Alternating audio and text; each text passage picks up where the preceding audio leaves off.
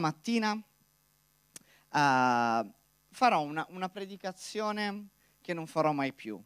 Cioè, mentre domenica scorsa ho detto, guardate, scusate, che in realtà è quello che ha detto anche Carmen qui, sto, sto per predicare su qualcosa che avete già sentito.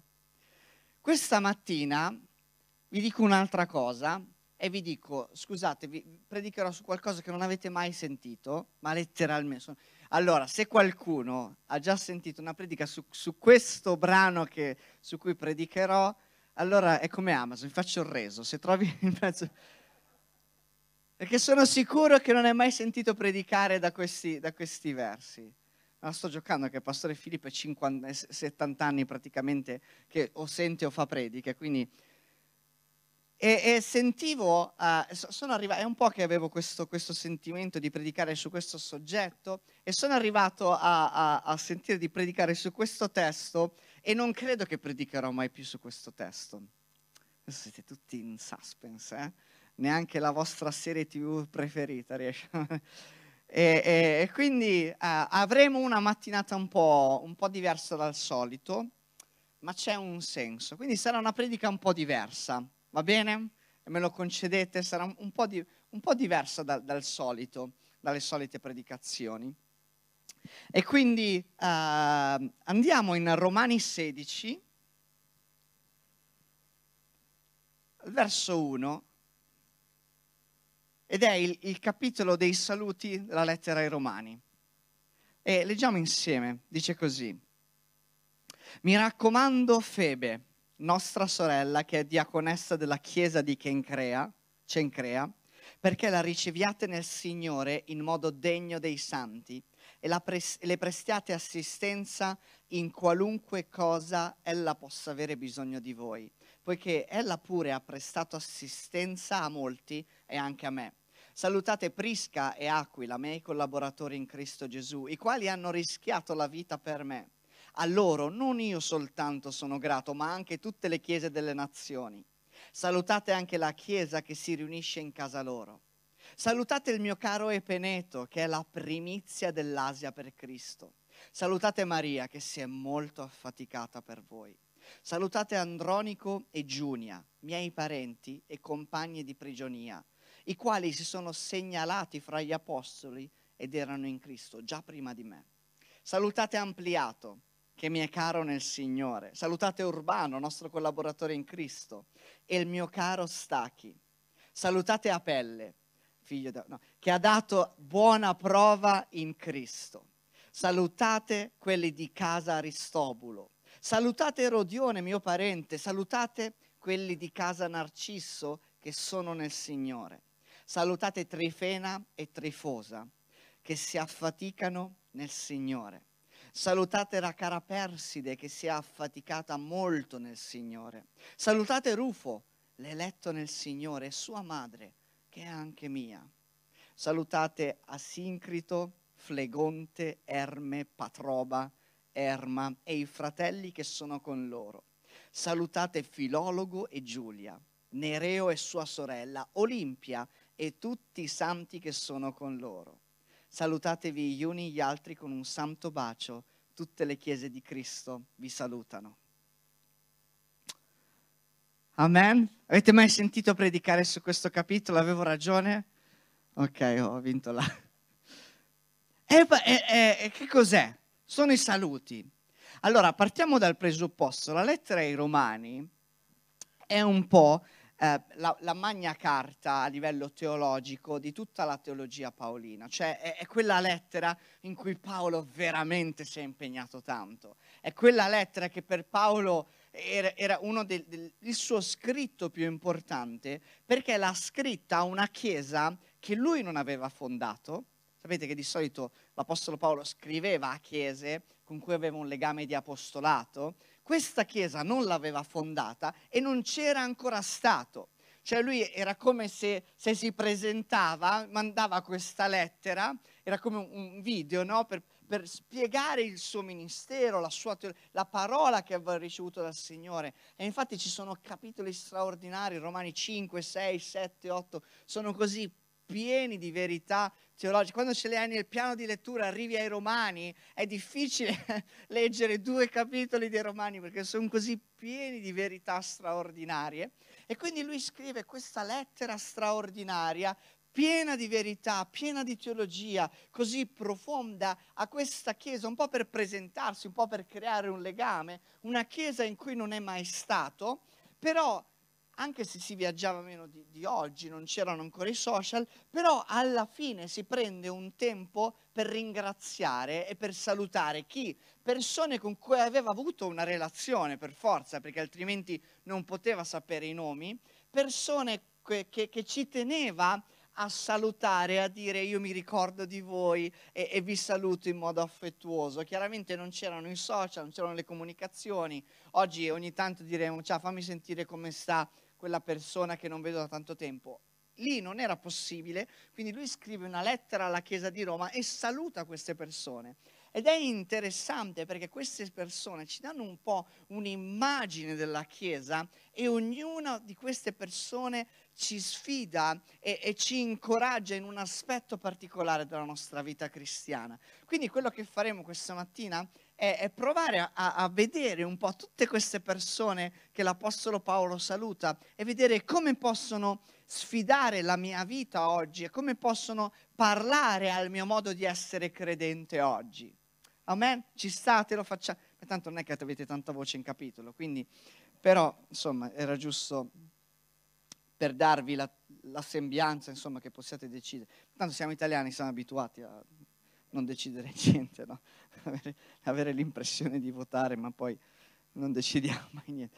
Allora, inizia così. Vi raccomando Febe, nostra sorella, che è diaconessa della chiesa di Cencrea, perché la riceviate nel Signore in modo degno dei santi e le prestiate assistenza in qualunque cosa ella possa aver bisogno di voi, perché ella pure ha prestato assistenza a molti e anche a me. È bello che intanto l'Apostolo Paolo lo chiama nostra sorella e c'è sicuramente un legame di, di stima, di affetto. Eh, vediamo che per ogni persona c'è delle parole specifiche che l'Apostolo Paolo usa in modo, in modo quasi esclusivo a volte. E quindi la chiama nostra sorella, esprimendo questa sorta di, di amore, di legame che c'era con questa Febe e dice che era una diaconessa nella chiesa di Cencrea, quindi che serviva stabilmente nel ministero degli aiuti.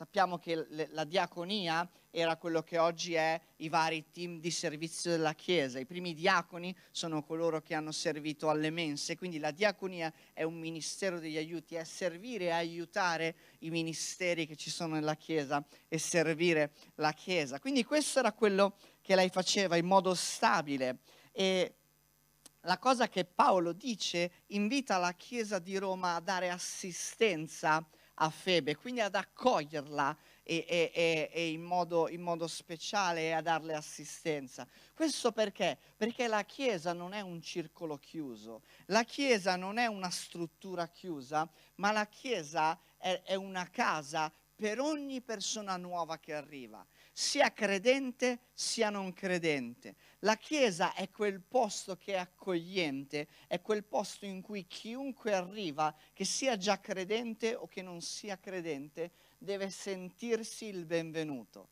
deve sentirsi il benvenuto negli atteggiamenti, deve sentirsi benvenuto nel linguaggio che ascolta, deve sentirsi il benvenuto in ogni cosa, non deve mai sentirsi fuori luogo o sentirsi in imbarazzo o sentirsi fuori posto. Questa è la Chiesa, una Chiesa che accoglie, una Chiesa che, che fa sentire a casa e che anzi è casa per ogni persona che, che, che arriva. E lui dice prestategli assistenza perché Febe è una donna che ha assistito molti e l'Apostolo Paolo dice assistito anche a me. Che cosa significa assistere? Significa prendersi cura, provvedere, e, e seguire i bisogni. E, e questo è qualcosa che dobbiamo vivere. L'Apostolo Paolo dice, Febe mi si è presa cura di me e ha provveduto per me, ha avuto attenzione nei miei confronti, fate attenzione anche ai suoi confronti. Ritorna un po' quello di cui avevamo parlato un paio di settimane fa, questo concetto di gli uni gli altri. Lei mi ha assistito, ora lei ha bisogno, assistitela voi. E questo è il meccanismo che si deve scatenare nella Chiesa. Febe era una donna che si occupava dei bisogni di molti e aiutava e si prendeva cura del benessere di chiunque ne avesse bisogno. Che bello quando ci sono quelle persone che sono sempre protese ad aiutare, sempre protese a, a, prendersi cura, sempre protese, che quando vedono un bisogno se ne prendono cura, che quando vedono che c'è qualcosa da fare sono le prime ad, ad andare. E quello che diceva Carmen, il nostro essere pigri, la polvere che abbiamo addosso, ci ha reso anche in questo molto insensibili. Vediamo un bisogno e il primo pensiero che facciamo spesso è lo farà qualcun altro.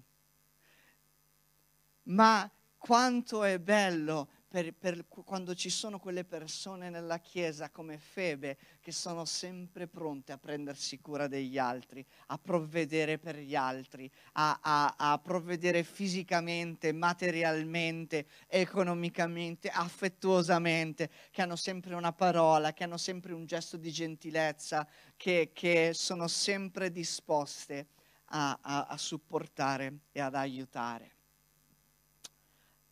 E poi dice salutate Prisca e Aquila, miei collaboratori in Cristo Gesù, i quali hanno rischiato la vita per me. Allora io non, so, io, non soltanto io sono grato, ma anche tutte le chiese delle nazioni. Salutate anche la chiesa che si riunisce in casa loro. Questa era una coppia ministeriale, Priscilla e Aquila. Una coppia ospitale che aveva aperto il loro cuore al Signore, ma aveva sempre aperto anche la loro casa. Infatti eh, loro erano stati eh, stretti compagni di Paolo e all'inizio erano residenti a Roma. Poi cos'era successo? L'imperatore aveva cacciato i giudei nel primo, nel, nel primo tentativo di persecuzione, insomma, e, e, loro si trasferiscono a Corinto. Infatti lì li troviamo negli atti e lì lo, lo troviamo anche citato nelle lettere di Paolo, questa coppia accoglie l'Apostolo Paolo lo accoglie in casa, che bello il valore dell'ospitalità, lo accoglie in casa e, e, e, Paolo rimane lì. Poi loro addirittura decidono di trasferirsi, quindi lasciano ancora una volta la casa, abbandonano i propri affetti a Corinto e lo seguono ad Efeso e lì si stabiliscono. E la loro caratteristica che erano collaboratori in Gesù Cristo. L'Apostolo Paolo dice che avevano rischiato la vita per salvare l'Apostolo Paolo e la loro caratteristica era che avevano un cuore aperto e una casa aperta. E al tempo avere una casa aperta non significa ciao, invitiamo quella persona, quella, quella, coppia della chiesa per avere relazioni. Significava avere la chiesa nella casa. E, e lo sapete no, che um, quest'anno facciamo 30 anni di chiesa, della, della, da quando è iniziata la chiesosa, ed è iniziata nella casa dei pastori Filippo e Rosa, e c'è stata un'invasione. E loro hanno praticamente sacrificato cioè hanno investito letteralmente i propri mobili, la propria cucina, ci sono state le cavallere, le piaghe dell'Egitto, era la scuola domenicale dei bambini. No, mia moglie è, na- è, cresciuta con un odio profondo nei confronti dei bambini, perché vedeva tutti i bambini che le devastavano casa. E, e quello, cioè loro hanno aperto la casa per la chiesa e non si sono proprio... Sicuramente hanno raccolto il frutto di quello che hanno fatto, ma è costato. Non hanno solo... Cioè adesso invece ogni tanto tutti noi siamo passati eh, come ospiti da casa loro, è ancora una casa ospitale, ma possono avere un soggiorno nuovo senza che nessuno lo distrugge. Ed è, un, è, è emozionante, no? vedere che nessuno sta scrivendo sui loro divani o li sta strappando, tranne i miei figli, però effettivamente loro sono ancora dei vandali in casa. Però, e, e Aquila e Priscilla avevano questo senso di ospitalità. Sapete che l'ospitalità è un valore profondamente cristiano. L'ospitalità è un valore profondamente cristiano. Quando è l'ultima volta che hai aperto casa tua? Quando è l'ultima volta che hai invitato qualcuno a stare a casa tua? Quando è l'ultima volta che hai detto dai venite, facciamo una cosa veloce, facciamo un piatto di pasta, venite a casa, stiamo insieme? Perché se non apri casa tua, se non sei disposto a essere ospitale, ah, sta mancando qualcosa, perché l'ospitalità, avere una casa aperta significa avere un cuore aperto. Amen. E Aquila e Priscilla, loro avevano sempre, ogni, ogni, volta che li vedi e salutate la chiesa che era in casa loro. Erano a Corinto, c'era una chiesa in casa, erano a Efeso e una chiesa, cioè loro avevano sempre gente a casa con cui condividevano la vita. Straordinario. E tra l'altro era una coppia ministeriale. Non, non abbiamo tempo qui, ma è molto interessante vedere tutte le persone che, che erano collaboratori dell'Apostolo Paolo e, e, come spesso si trovavano coppie ministeriali o altrimenti donne che, avevano, che seguivano delle comunità. Quindi questo è molto interessante riguardo al ministero femminile, ma non abbiamo tempo adesso. E poi dice salutate il mio caro Epeneto, che è la primizia dell'Asia per Cristo. Questo Epeneto che adesso era a Roma, wow, lui era il primo, il primo credente dell'Asia. Cioè voi potete immaginare che coraggio ci vuole a essere il primo credente di un continente. Cioè nessuno ha mai sentito parlare di Gesù. Nessuno dice no, ma sono diventato cristiano. Cristo che? No, ma il figlio di Dio, il sal... Cioè potete immaginare che cosa ha vissuto questo Peneto.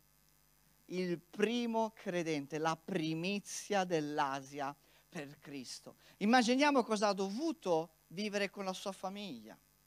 Immaginiamo cosa ha dovuto vivere con le persone che erano vicino a lui, la diffidenza, le domande, gli interrogatori, magari la persecuzione. Lui è, è la primizia in Asia, ma, ma l'Apostolo Paolo gli scrive a Roma, chissà come mai si trovava poi a Roma. Forse ha dovuto affrontare una persecuzione, o forse è andato a Roma per essere consolidato e poi tornare in Asia e continuare l'opera. Però quello che mi piace è, wow, c'è sempre qualcuno che fa il primo passo per, per, per vivere qualcosa di straordinario c'è sempre qualcuno che deve avere il coraggio di fare il primo passo, di andare avanti, di parlare, di, di, aprire la propria bocca, di condividere il Vangelo. E pensiamo a colui che ha portato il Vangelo in Asia. Che bello. E, e quanto coraggio per essere soli. A volte noi viviamo in questa, in questa, nazione dove sono tutti cristiani, quindi non, non, capiamo fino in fondo e ci sentiamo diversi solo perché noi siamo un pochettino più cristiani degli altri, ma pensate cosa, cosa significa vivere questo coraggio, di essere totalmente differenti, totalmente diversi, aver conosciuto il Salvatore e viverlo al contrario di, di tutti gli altri. E la sua storia è una storia che ci ispira e che è arrivata fino a qui, ad oggi, nel 2022. E poi dice salutate Maria che si è molto affaticata per voi. E è interessante perché l'Apostolo Paolo parla di, di questa Maria che è una donna che si, si stancava servendo la Chiesa. No? Lui dice si, si, si, è molto affaticata, ha lavorato molto per voi, ma per conoscerla è molto probabile che questa Maria si fosse affaticata anche per l'Apostolo Paolo, che si fosse affaticata anche per, per la squadra ministeriale dell'Apostolo Paolo. Non sappiamo quando, non sappiamo in che circostanza, ma è bello vedere questa sorella, questa donna che continua a, lavori, a lavorare in modo silenzioso e continua a faticarsi per le persone. Spesso siamo molto egoisti, no? noi lavoriamo per noi stessi, lavoriamo per le cose che ci riguardano, lavoriamo per quello che è per noi e questa donna invece si, si affatica per gli altri e, e, e, lo vedremo, ci sono altri esempi di queste persone che si affaticavano per gli altri, non per averne un guadagno, non per avere, ma si affaticano per gli altri si affaticano per, per, per le altre persone nella Chiesa. E, e sicuramente l'Apostolo Paolo, per citarla, è perché era veramente una donna di servizio, una donna che aveva colpito il cuore di Paolo, chissà in qualche città lontano da Roma. E poi l'Apostolo Paolo saluta Andronico e Giunia e qui dice questo, miei parenti e compagni di prigionia, i quali si sono segnalati fra gli apostoli ed erano in Cristo già prima di me. Allora loro erano stati imprigionati con Paolo e questo è interessante perché ci fa capire che erano dei veri credenti disposti a tutto pur di seguire Gesù. Eh, ho letto di recente un libro molto interessante, molto bello, che si chiama La pazzia di Dio, che parla della Chiesa perseguitata e ci sono alcuni luoghi in cui è, eh, è strano se sei un credente e non sei stato ancora in prigione, non so se mi fido di te perché c'è qualcosa che non va. Ma perché non sei stato ancora in prigione? Ma sei veramente credente? E, e questo è quello che vivono molti fratelli e lo, lo vivono con, con, gioia, con questa consapevolezza che è un onore essere, essere perseguitati a nome, di, a nome di Gesù. E questa coppia è stata in prigione e quindi avevano fatto parte dell'equipe missionaria dell'Apostolo Paolo, lavoravano con lui ed erano stati pure in prigione con lui. Questo ci parla di fedeltà. E poi ci dice però che erano credenti prima di Paolo. Sappiamo che Paolo si è, si è convertito subito dopo il martirio di Stefano, vi ricordate, nel, negli atti parla di questo. Quindi significa che loro prima di quel martirio erano già credenti, erano già nel Signore. Però abbiamo un altro dettaglio, che erano parenti dell'Apostolo Paolo. Quindi mentre l'Apostolo Paolo perseguitava la Chiesa, aveva dei credenti, dei, dei parenti che erano cristiani. E ci domandiamo, ma chissà che influenza ha avuto per l'Apostolo Paolo, il persecutore dei cristiani, avere dei parenti credenti. Chissà se loro hanno mai testimoniato all'Apostolo Paolo. Chissà se gli hanno, hanno mai giudicato questo suo modo di perseguitare la Chiesa. Chissà se anche loro erano lì quando Stefano è stato martirizzato e chissà cosa hanno detto al loro parente Paolo mentre lui stava andando via a Damasco prima che incontrasse il Signore. Chissà cosa ribolliva dentro di lui.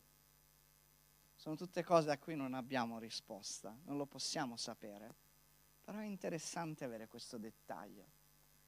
È interessante, no? La parola di Dio dobbiamo sempre leggerla consapevoli che sono vite, sono storie, sono persone. E però una cosa mi, mi, mi, mi preme dire che l'importanza della testimonianza verso la propria famiglia.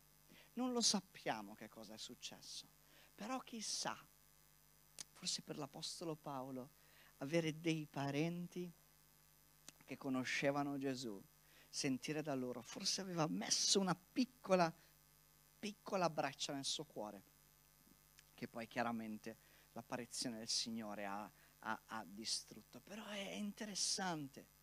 E, e, a volte siamo di testimonianza ai nostri parenti, dura tutta una vita e, e arriva, come è successo per, a, per mio zio, che molti di voi conoscono, arrivi a 70 anni dai il tuo cuore a Gesù e ti battezzi e, e, e, vivi esperienze. Adesso ogni tanto mio zio ha parole profetiche, l'altro giorno era, era nel negozio ad Arona e senti, che quando ci è venuto a trovare, diciamo, ho sentito da parte del Signore di dire alla commessa che siamo credenti evangelici. E io gliel'ho detto, ho detto, guarda, siamo credenti evangelici. Ah, anche io, ah, che bello!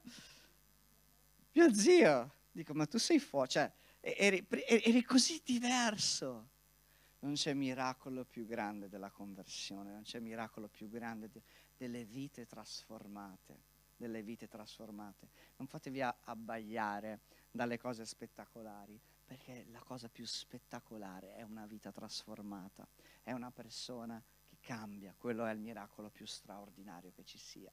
E quindi chissà, però l'importanza del continuare a testimoniare, del continuare a testimoniare, di non perdere le speranze. Però è interessante questa cosa, eh? L'Apostolo Paolo, proprio lui, aveva dei parenti che erano credenti prima di lui, ma chissà come l'avrà vissuto veramente. E poi dice salutate ampliato, che mi è caro nel Signore. E non sappiamo che cosa ha fatto sto, sto ampliato. Però l'Apostolo Paolo dice che lui mi è agapetos, è amato ah, sappiamo, no? Agape è, è, è questo amore. E l'Apostolo Paolo dice, lui mi ha proprio amato, lui è caro, è caro. E, e, e questo ampliato sarà stata una persona amabile, una persona che sapeva amare e una persona amabile. Quella persona che non importa quello che fa, è proprio caro, il caro fratello, quella cara sorella.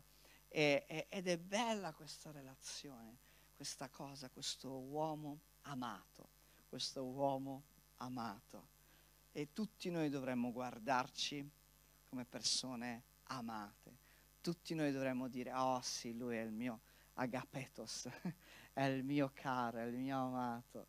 E a volte caro si usa come intercalare, però veramente imparare a guardarci con questi occhi, dire, ah sì, tu sei il mio caro amico, il mio caro fratello, mio caro Antonio, il mio caro Andrea, il mio caro, la mia cara Bianca, la mia cara Lilli. E, e que, questo affetto, questa, questo amore che travalica quello che facciamo, è proprio questa voglia di stringere un legame. Perché sapete una cosa, i legami, anche questo tipo di legame, non cade dal cielo. Come abbiamo predicato un paio di volte fa, gli uni gli altri, qualcosa che dobbiamo fare, è qualcosa che dobbiamo agire, a volte anche con le parole, a volte anche con le parole. E dopo eh, ampliato c'è salutate Urbano, nostro collaboratore in Cristo, e il mio caro Stachi. Per Stachi vale quanto detto per, per ampliato, questo caro. E poi c'è Urbano, nostro collaboratore in Cristo. Lui era a Roma, non sappiamo anche qui come ha fatto a collaborare con l'Apostolo Paolo. Magari era un mercante, magari era un commerciante, magari girava. Però la cosa interessante di queste figure è che erano persone che ovunque si trovassero erano fedeli alla chiamata, erano fedeli al Signore erano persone che ah, potevano aver collaborato con l'Apostolo Paolo e ora erano nella Chiesa di Roma inseriti, non potevano stare con le mani in mano. Non puoi stare con le mani in mano. Non puoi, a, a volte eh, ho sentito qualche, qualche, frase, insomma, nel corso della... No, ma io ho già dato tanto nella Chiesa. E quando magari ci si sposta, si cambia o, o ci sono stagioni diverse della vita. No, ma io ho già servito, ho già dato eh, ne, nella Chiesa. Cioè, cosa dovrebbe dire un pastore Filippo e Rosa che ancora si mettono in gioco e continuano a servire il Signore dopo, dopo 50 anni, 60 anni di, di, di vita e di, e di, servizio per la Chiesa. Non si finisce mai di servire la Chiesa. Un servizio fedele è un servizio che, che trascende le stagioni, i tempi della nostra vita. Sì, forse ci sono modi diversi di farlo, ci sono cose diverse che si possono vivere, ma non si finisce mai di essere collaboratori in Cristo per la Chiesa. E questo è, è qualcosa che troviamo in questo collaboratore. E poi c'è Apelle, salutate Apelle che ha dato buona prova in Cristo. Apelle era un credente che era stato messo alla prova, la vita l'aveva messo alla prova, forse una persecuzione, forse delle circostanze, non lo sappiamo, ma l'Apostolo Paolo, che era lontano da Roma, lui eh, aveva saputo di questo uomo che aveva dato buona prova in Cristo.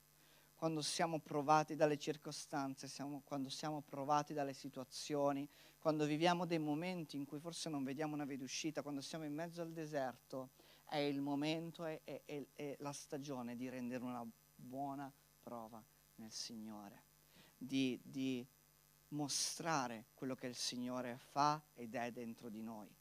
E questo uomo aveva dato talmente prova della propria fede, della propria certezza, di aver costruito la propria casa sulla roccia, che non solo duemila anni dopo noi ne stiamo ancora parlando, ma lo stesso Apostolo Paolo, l'Apostolo Paolo, rimane colpito da come lui aveva saputo sopportare questa prova per il Signore Gesù.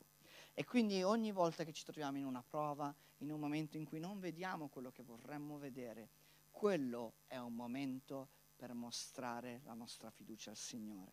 Ultimamente nel mio piano di lettura sono in, in, quel, in quel, deserto, è pure sempre un deserto anche leggerlo, questo popolo di Israele che non ce la fa, che continua a lamentarsi. E mentre lui si lamenta, c'è Balaam su, sul monte che sta benedicendo il popolo di Israele. Loro sono giù a ribellarsi e, e Dio mette in bocca a Balaam parole meravigliose sul popolo di Israele.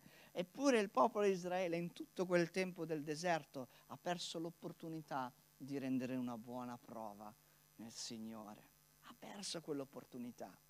E, e, sono passati dal deserto, ma non hanno reso una buona prova nel deserto. Quindi tutti noi passiamo da momenti difficili, nessuno ne esente. Se, non te la voglio tirare, però insomma ultimamente, a parte anche voi ci state mettendo il vostro, perché insomma chi, cioè basta, no basta, eh, basta. E, dai Lucia, basta, non so. E, Pariamo a fare le scale, no? Gradi. Eh, ascensore, qualcosa. Però accade, sono stagioni della vita. Però com- com- come è stato per, per, per, chi anche della Chiesa ha vissuto questi, questi momenti difficili, è proprio questo dire, ok, voglio rendere una buona prova al Signore, prenderò l'opportunità. I riri si sono fatti la luna di miele a casa in questo tempo di infortunio. Vero? Il Signore ha concesso, ci hanno trasformato il male dicendo, vabbè, mi, siamo, sembriamo una comica, io col braccio, lui con la gamba, ma, non, non, non, ma vogliamo prendere il bene. È vero, è difficile, è una lotta quotidiana e, e, e Katia lo dice, no? ogni giorno è, un, è una lotta con i propri pensieri, però questo significa rendere buona testimonianza, rendere una buona prova nel Signore. È vero, ho un momento difficile, è vero, questa situazione è così, ma io voglio rimanere saldo nel Signore. E lo faccio per me, ma lo faccio anche per chi mi sta guardando, per chi mi sta vedendo, per chi mi osserva, per il Signore che mi sta guardando e sta vedendo questo mio tempo di vita e questa stagione la farò nella mia casa fondata sulla roccia. E questo a aveva dato davvero questa buona prova in Cristo. Salutate Trifena e Trifosa che si affaticano nel Signore. Non sappiamo se erano sorelle, altrimenti hanno avuto una pessima madre, a chiamarle così.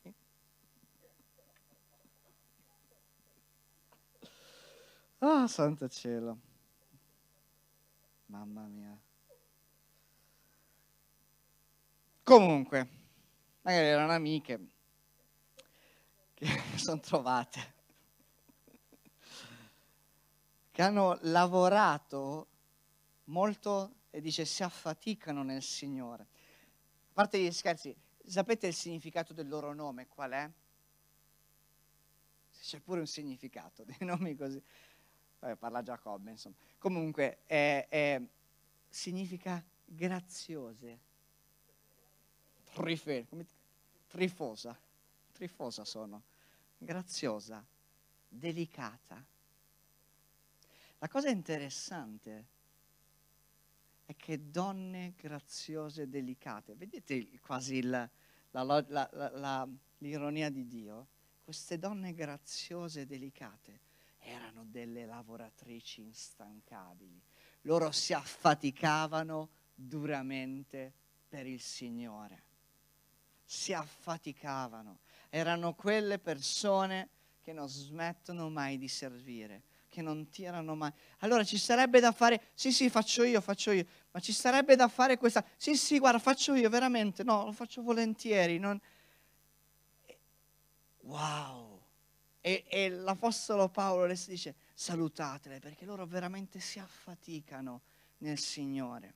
E a volte serviamo Dio finché non ci costa fatica. Noi siamo il contrario, noi siamo ventunesimo secolo, siamo intelligenti. Servo il Signore finché non mi affatico.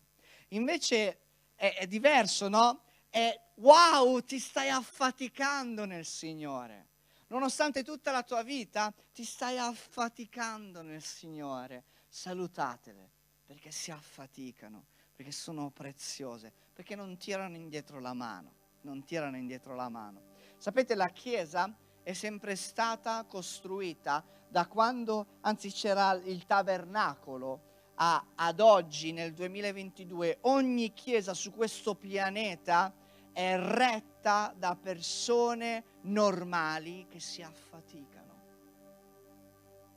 Dal tabernacolo costruito da persone che si affaticavano a costruirlo e a costruire, attenzione, avendo prima dato con generosità per costruire la casa al Signore. Così il Tempio, così oggi ogni chiesa nel mondo si regge sul cuore di persone che si affaticano.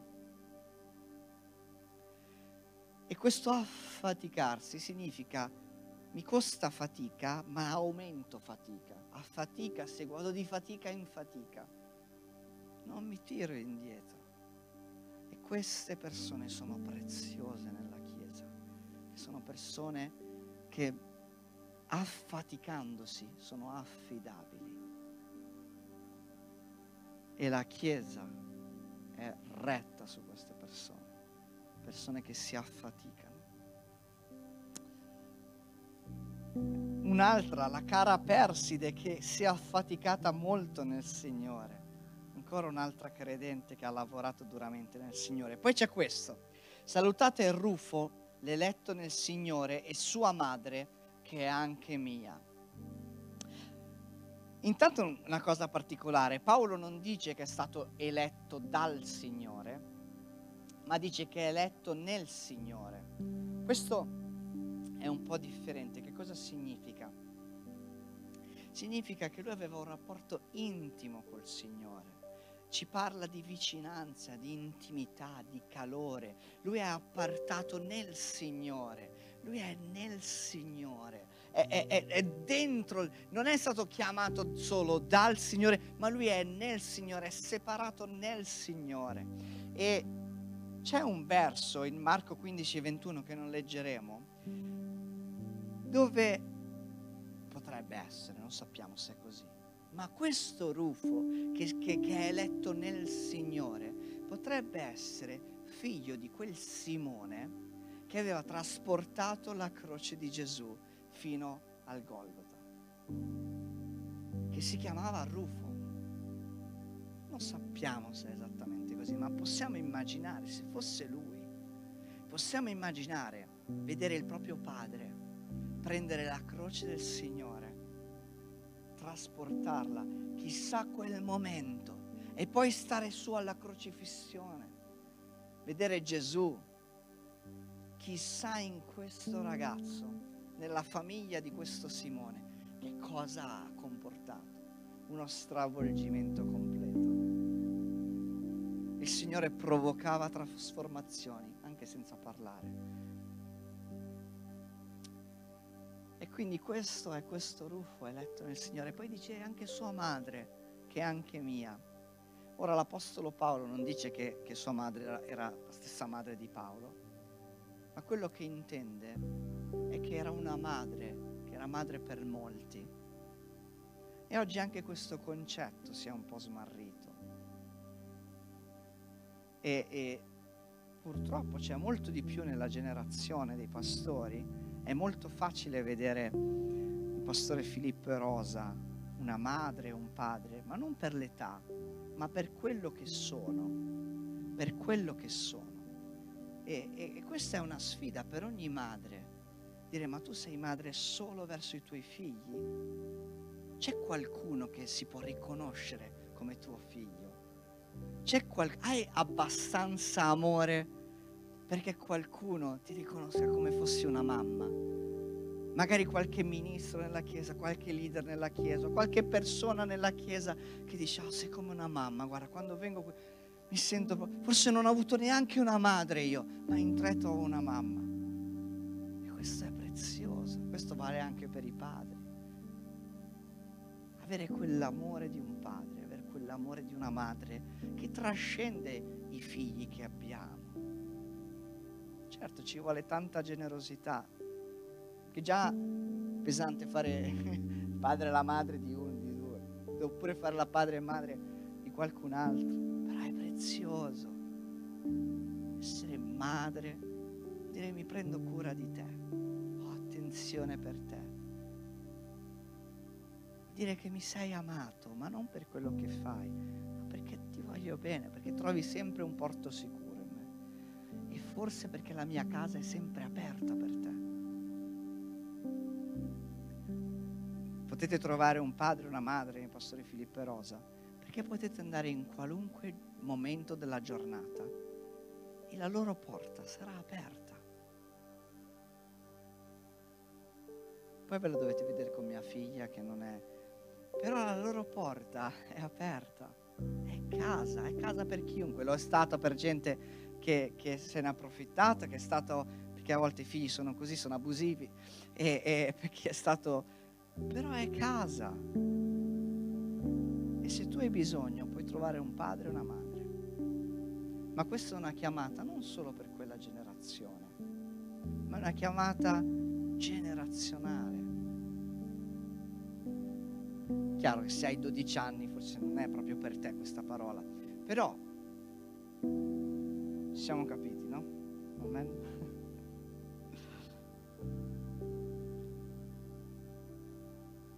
E per essere così bisogna essere vicini al Signore, comprendere il cuore paterno e materno di Dio. E non è una questione di essere a volte per essere padre e madre basta un gesto di cortesia, basta un gesto di gentilezza, basta un pensiero. Quello è essere attenti. E poi dice salutate questo lunga lista asincrito, ansincrito, flegonte, Erme, Patroba. Chissà quando li vedrò in cielo, dirò, oh, hai predicato su di noi. Eh, magari saremo in una decina, l'unico in tutti 2000 anni, no, però dai, penso ci sia questa sfilza di predicatori che ha fatto su, su, su, su Patroba. Tanto è un maschio e una femmina. Boh. Boh. Asincrito, Flegonte, Erme, Patroba, Erma e i fratelli che sono con loro. Salutate Filologo e Giulia, Nereo e sua sorella Olimpa e tutti i santi che sono con loro. Chi è sta gente qua? Boh. Cosa hanno fatto? Boh. Sono risposte teologiche. Però sono persone che l'Apostolo Paolo conosceva. E poi dice tutti quelli che sono con loro. C'erano altre persone fedeli che erano con loro. Significa che servivano con loro, lavoravano con loro, stavano facendo crescere la Chiesa di Roma. Persone che si affaticavano, altre persone che, che si davano. E tutti questi sono persone di cui noi sappiamo solo il nome ma sono gli eroi sconosciuti della fede che sono all'origine della Chiesa di Roma. Capitemi, non, non, quella Chiesa, cioè della, della Chiesa di Roma. Ed è straordinario questo, è straordinario.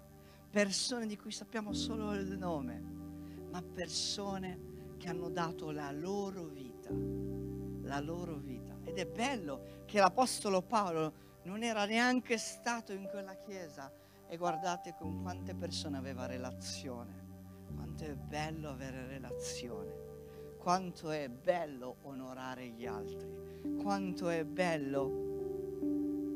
A, vo- a volte faremmo fatica a fare questo elenco anche della nostra chiesa. Com'è che si chiama quello lì con gli occhiali? Quello... Sì, quel, quel ragazzo, il ragazzo che prima era così, adesso è così quel ragazzo con gli occhi azzurri, bello da morire. Scusa, che so che campeggio, questa era la frase che andava più. Ma questo è un altro discorso. Che bello! L'Apostolo Paolo, senza andare a cercare, sapeva tutti i nomi di queste persone e li conosceva uno per uno aveva questa relazione, che bello avere questo tipo di relazioni. E questo era uno schieramento di eroi sconosciuti. Perché abbiamo predicato su Romani 16? Non so se vedete l'immagine che abbiamo dipinto, questa è la Chiesa. Questa è la Chiesa. La Chiesa non è l'Apostolo Paolo one man show. Sì, l'Apostolo Paolo. Grazie a Dio per l'Apostolo Paolo.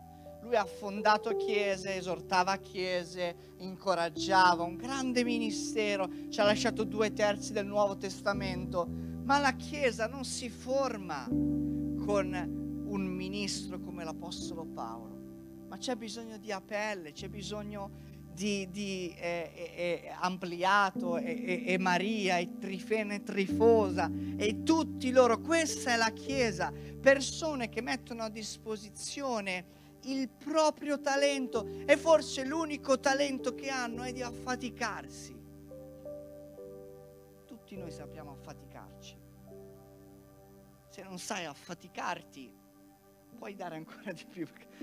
Siamo tutti capaci di affaticare. E, e, e, questa è la Chiesa, l'Apostolo Paolo in questo elenco. C'è la sua lettera più importante, 16 versetti, li ha, li ha passati solo a riconoscere il merito e a onorare queste persone normali.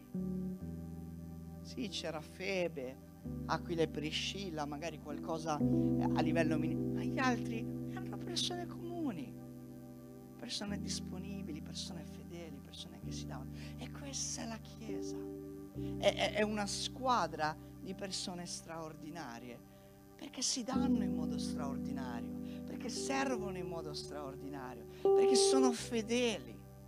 E quelli che erano con loro, quelli che ci sono, quelli che ci sono, non può essere in questo elenco se non ci sei.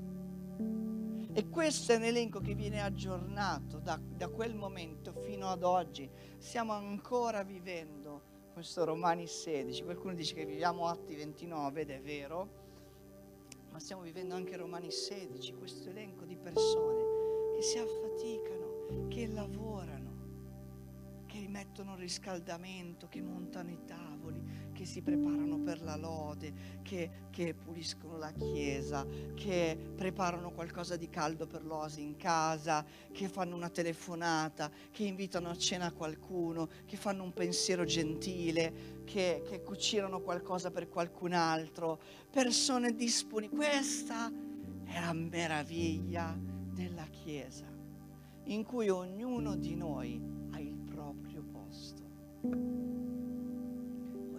Di noi ha il proprio posto. Se vogliamo riempire il nostro posto, altrimenti la Chiesa avrà un pezzo in meno. Lo vediamo? Avrà un pezzo in meno. Perché se noi siamo qui amarci, servirci gli uni gli altri, essere collaboratori gli uni degli altri. Quando io mi tiro indietro, manca un pezzo, manca un pezzettino. Siamo stati eh, in Lighthouse e, e settimana scorsa in sei mesi, un capannone che era vuoto, hanno lavorato tutte le sere, tutti i sabati, uomini, donne, affaticandosi, sempre lì e investendo un sacco di energie mentali, fisiche, dopo sei mesi, wow, è un posto accogliente, meraviglioso. E ognuno ha avuto la propria parte. Forse la tua parte è solo raccogliere l'immondizia, ma ognuno ha la propria parte. Questa è la Chiesa. Perché altrimenti stiamo vivendo qualcos'altro se qualche pastore o qualcuno scrivesse questa lettera, che cosa direbbe di te? Salutami e cosa aggiungerebbe? Questa è una domanda che ci sfida tutti. Qual è la nostra parte? Qual è il nostro spazio? In che cosa stiamo, stiamo profondendo la nostra vita? In che cosa stiamo versando la nostra vita? Come la donna che versa l'olio di, di, di, alabastro. Cosa stiamo versando? Cosa di prezioso stiamo versando? Forse è solo anche la nostra fatica e se è preziosa, è straordinario. Ma che cosa sto versando? E questa è la Hall of Fame della Chiesa dei Romani. E mi immagino questa Maria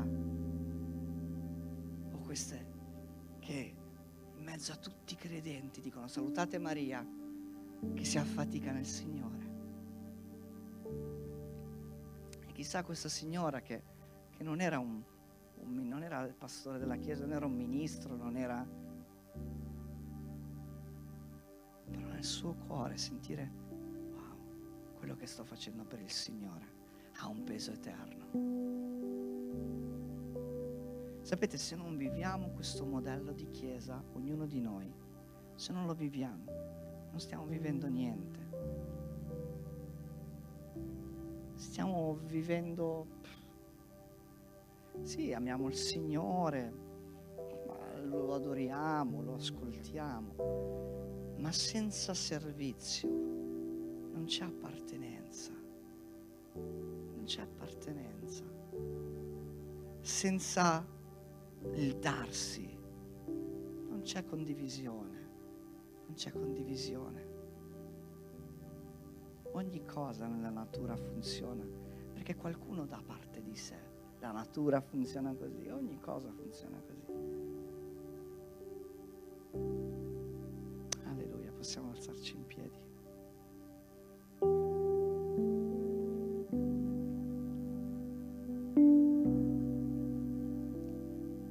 Poi è molto incoraggiante perché non tutti sono chiamati a essere come l'Apostolo Paolo, lapidato 6 miliardi di volte, eh, picchiato, frustato.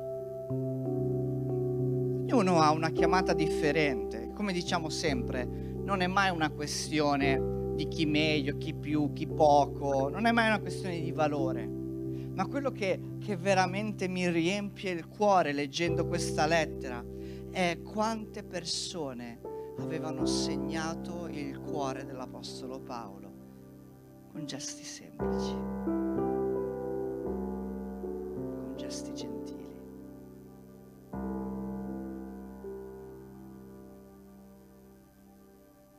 Perché ognuno di noi ha la nostra parte,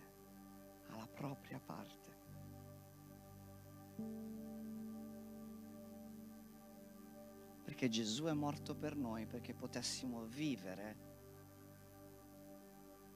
una vita seguendolo.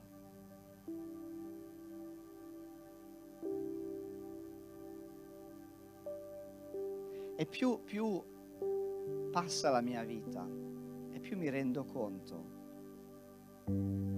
che la, la, tante cose che, che viviamo, che vivo, non hanno senso. Se veramente Gesù è il nostro Signore, se veramente siamo qui questa mattina perché crediamo in Gesù morto e risorto,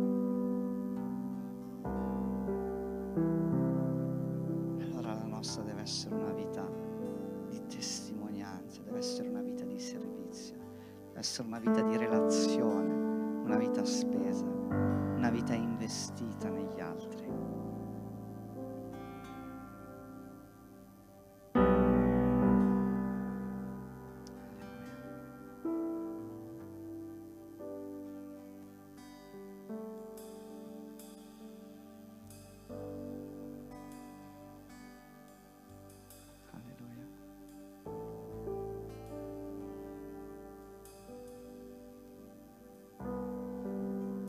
Stiamo ad adorare il Signore.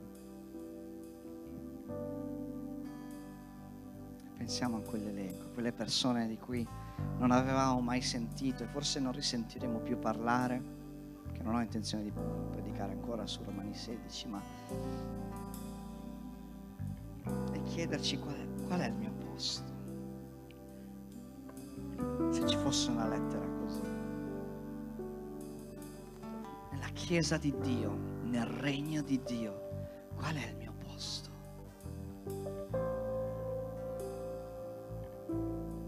Quali persone possono dire di sentire?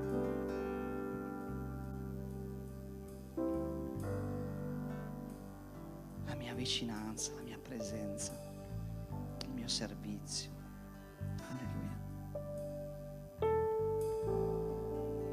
Forse senza rendermene conto,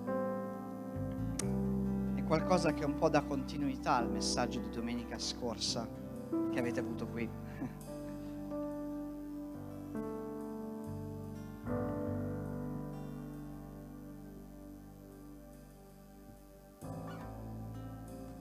Sapete, la parola di Dio, dice l'Apostolo Giacomo, è come uno specchio. Questa mattina ci stiamo specchiando in Romani 16 e ci sono due modi di guardare allo specchio della parola. Vedere come siamo, come siamo veramente, com'è il credente, nostro spirito dentro di noi e applicarlo, viverlo, oppure guardare e dimenticarci subito chi eravamo, andare via. Dimenticare l'immagine che la parola ci ha dato, dimenticare l'immagine che la parola di Dio ha impresso e che l'immagine di chi siamo veramente.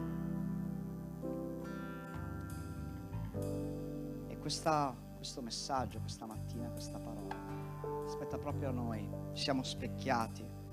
Queste vite sono la mia vita queste storie sono la mia storia, questi nomi e anche il mio nome.